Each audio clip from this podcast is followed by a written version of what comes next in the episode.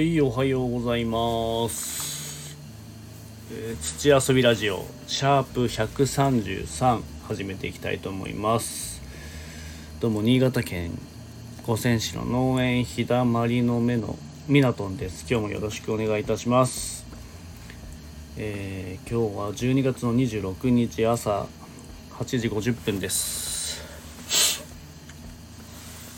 えー除雪作業にねちょっと追われて本業の農業の方はなかなか手つかずの状態が続いておりまして新潟県も、えー大雪の影響でね、えーかなり、えー物流の方がね止まったりして大変な状況になっておりました。で今ようやく天気もね落ち着いてきたんですけどまだね外見るとちらちら雪が降っている状態が続いております。でしばらくねあの僕も高速道路の除雪の方に行ってまして家に帰ってこれないのが3日4日ね続いたり、えー3日4日、えー基地で寝泊まりしてまた帰ってきて半日でまたすぐ呼ばれるみたいなのがね続いていて今年はね雪がね降るタイミングが早いし一気にドカッと雪が降るっていう状況がね、えー何日か続いていたんでなかなかてんやわんやな状態でございました。で今ね、えーようやく家の方に帰ってこれてるので今のうちに、えー年内発送のね里芋の選別だったりあといろいろね、えー支払いだったり、えー用事をね足さなきゃいけないものを今のうちに進めていこうかなという状況でございます。はい今日は今日のテーマはまあその僕が行っている高速道路のね冬場の除雪作業に伴って、えー冬場のね雪のある高速道路の利用についてちょっとお話をしていこうかなと思ってるんですけど、えー全く雪が降らない地域の方は、えーなかなかねこう想像もつかないとは思うんですけど今年もね、えー高知か。高知もね雪降ったとか言ってニュースもなったりしてて、まあここ数年、えー普段雪が降らないところの積雪があったり、えー急にね、え1センチ2センチ積もるっていう状況があって、えー交通機関が麻痺してますみたいなねニュースをねちらちら見たりするんで、まあ、今後のことも含めてもし雪が降ってしまったらみたいな、えー対応を少しお話しできればと思います。えっ、と僕もね新潟に住んでて小さい頃からねもう雪国で育って、えーまあ、雪は当たり前の状況だったんですけど、えー急にね雪が降られるとっていうところも含めて、えーちょっとね皆さんにお話しできればいいかなとは思ってます。で僕も知らないことがいっぱいあるんで、まあ、ちょっとね、えー記事を見ながらいろいろねこう冬の高速道路について一緒に勉強していけたら嬉しいですまず、まあ、冬道の、まあ、ドライブとかね、えー出かける際、まあ、これはあくまで高速道路なんですけど、まあ、一般道にもね言えることなんで、えーちょっと紹介していきたいと思います。まずね雪がこうね降る。で冬が始まる前に、まあ、チェックすべきポイントを確認しておこうかなというところでまず、えー7つねちょっとご紹介していきます。まず1つ、まあ、冬装備はお早めにということで、まあ基本的に雪道ではスタッドレスタイヤのね冬用タイヤを装着した状態で普通タイヤにチェーンを装着した状態で走行となるんですけども、まあ天候とかね路面状況によっては、まあ冬用タイヤでも走行が困難になる場合があるんで、まあタイヤチェーンは、ま常に持つようにしときましょう。普段ね僕たち雪国の、えーところはねスタッドレスは当たり前に、えー冬期間交換してスタッドレスタイヤ履いてるんですけども、まあ普段スタッドレスタイヤを履かない地域の方は、まあ、タイヤチェーンね、えー、常に常備しておくことがおすすめです。でねいつこう雪が降るか分かんないし、えー、雪の降る地域に出かける際にも必ずねチェーンは必要になるんで、まあ、車に積んでおくのが一番いいかなと思います。で天候とかね路面状況によって、まあ、交通管理者の指示によって冬用タイヤ装着車両でもタイヤチェーンの装着が必要となる場合があるんで、まあ、そこも含めて必要かなと思います。で本当に冬のねあの天気っていうのはもう場所によって大きく変わるんでちょっと数百メートル数十メートル、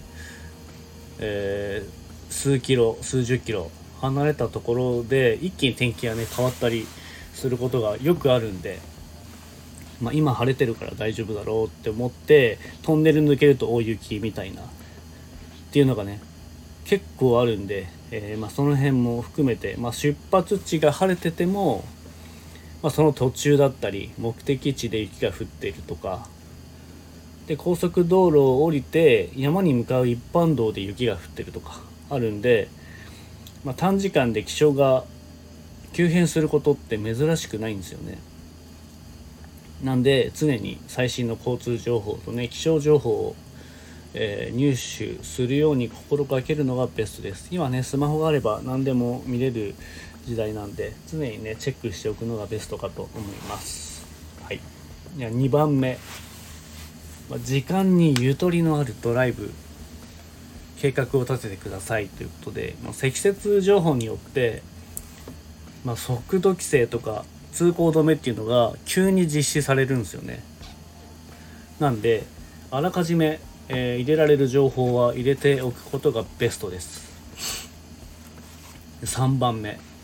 えー、ゆとり運転は周囲の模範ですということで急ハンドル急ブレーキの後急のつく操作は行わない。これね一番大事だと思います。あの本当急ハンドル、まあ、急にね曲がるとか。で急ブレーキ急にブレーキを踏むとか。あとねこれあの急加速っていうのも結構危ないんですよ。一気にアクセルを吹かして発進するっていうのも、まあ、滑っちゃうので。まあもう本当に滑りやすい雪道は、スリップ事故につながる恐れが本当にあるので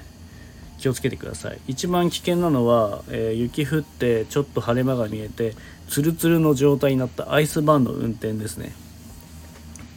それとあと道路上は雪がないように見えてるんですけど透明な氷が張ってる時があるんでそこを結構ねあの雪がないし凍ってないと思って勘違いしてスピードを出す車がいたりするんで常に常に、えー、のつく行動はしないで、えー、運転は安全にというのを、えー、いつも以上に心がけるようにしてください。あとね車間距離は十分にとってください。まあ本当雪道ではこう制度距離が長くなるんで、まあ、乾燥とか、えー、道がね濡れてる路面よりも止まりにくいので、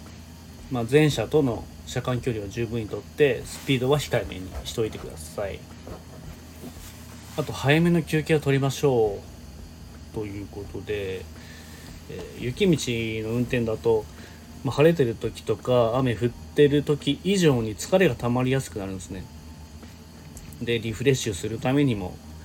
こまめな休憩が必要なので、えー、まあ、大雪とかね吹雪だったり、まあ、悪天候の時があると特にね目の疲れが溜まりやすくなるんですよ長時間の運転だと。なんで、まあ、休憩を適度に入れて、まあ、その間に交通情報とかね入手したり、まあ、車のねメンテナンスをできれば一番いいかなというところです。はい、あと4番目。まあ、早めの燃料の補給をということで、えー、交通規制や事故で渋滞とかストップしても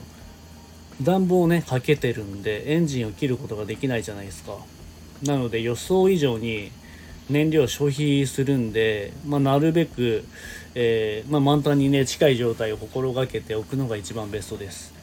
でこの前ね新潟県の柏崎でもえー、車内で10時間以上待ってたとかね、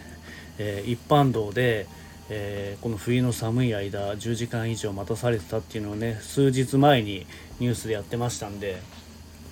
えー、まあ、高速道路に限らず、えー、一般道でもそういうことが十分に起こりうるので、え燃料はね常に、え満タンに近い状態にしておくのがベストです。5番目。キャリアが緩まないようにということで、まあ、スキーとかねスノーボード行かれる方は上のキャリアっていうのをねしっかり取り付けなきゃいけないので、えー、落下のね原因になりますで結構ね、まあ、高速道路でも落ちてることがあるんで、まあ、最初行く時はしっかり点検したけどっていうのがあるとは思うんですけど、まあ、途中の、ま休憩時とかね緩みがないかチェックするようにしてください。で6番目雪落としはこまめにということで。屋根にね雪があの積もったまま走行しちゃったりすると雪の塊がねバンとこうねいきなり滑ってフロントガラスに落ちてくることがあるんですよ。で自分も前見えなくなるのもあるし後ろに落ちちゃうと後続車両に対してだいぶ危険なんで必ずね雪はこまめに落としてください。もちろんね出発する時は落とすと思うんですけど、えー、途中ねこう走行してる間に大雪が降って、えー、その間に5センチ10センチ15センチって雪が積もることがあるんで、えー、途中の休憩の際にも雪が積もったらなるべく落とすようにしてください。と最後7番目、えー、地吹雪とか凍結強風などの発生しやすい区間を確認してください。ま、各エリアごとに吹雪とか凍結とかね強風の発生しやすい区間っていうのがあるんで、まあ、そういうところも含めて、あのー、インターネットの方で調べれば結構出てきますんで、えー、長旅をねする際とかは、えー、普段通らない道とか地域とか、えー、通る時は、え事前にねチェックしておくことが大事です。はい。ということで、えー、ざっくり、えー、まあ、冬の、えー、雪に対する高速道路の走り方ということで話していったんですけども、え僕もね高速道路の除雪に従事して、え結構な年数が経っているんですけどやっぱり僕たちも除雪してる中で大雪が降ったりすると繰り返し繰り返し何回も除雪作業に当たってるのでえー、結構ね事故車両を見るんですよね、えー、1日にね3件以上事故車両があったりする時もあるんで、えー、本当に、えまあ、皆さんね気をつけているとは思いつつもやっぱりどうしても事故が起きてしまうと。いうぐらい冬道は本当に危険なので、まあ、常に、え余裕を持ったえー、行動するようにしてください。で高速道路出ても、えー、車がね渋滞してなかなか進まないとかあると思うんですけど、えー、1人のねこう行動によって大きな事故につながる可能性があるので、えー、そこはね十分に注意してほしいなと思います、え特にこういう除雪作業を従事して、え分かったことがいっぱいあったんで、え侮ってはいけないと。いうところですね。はい。ということですね。そんなところで最後まで聞いていただいてありがとうございました。これからね、えー、あと、今日が26か、えー、今年もあと5日ほどで終わっちゃうんですけども、えー、皆さん、本当に体だけはね、注意して、楽しい年末年始を迎えられるように、えー、皆さん気をつけて頑張っていきましょう。ありがとうございました。あとインスタグラムとツイッターとかあとねいろいろ SNSTikTok だったりいろいろやっておりますんでよろしければ覗いていただけると嬉しいです。プロフィール欄の方に、えー、リットリンクのね、えー、リンクが貼ってますんでそこから全て飛べるようになってますんであとまたね里芋とお米もまだ販売しておりますので、えー、まあ、今日まで注文いただいた場合は年内発送なんとかギリいけるのかなっていうところなんですけど、えー、一旦ね、えー、里芋に関してはかなり注文いただいて今日で販売ストップする予定ではいますんで、えー、またね年内7日以降にまた販売を開始するっていう状況なので、えー、良いね皆さん年末年始をお過ごしください。また収録年内にするかもしれないんで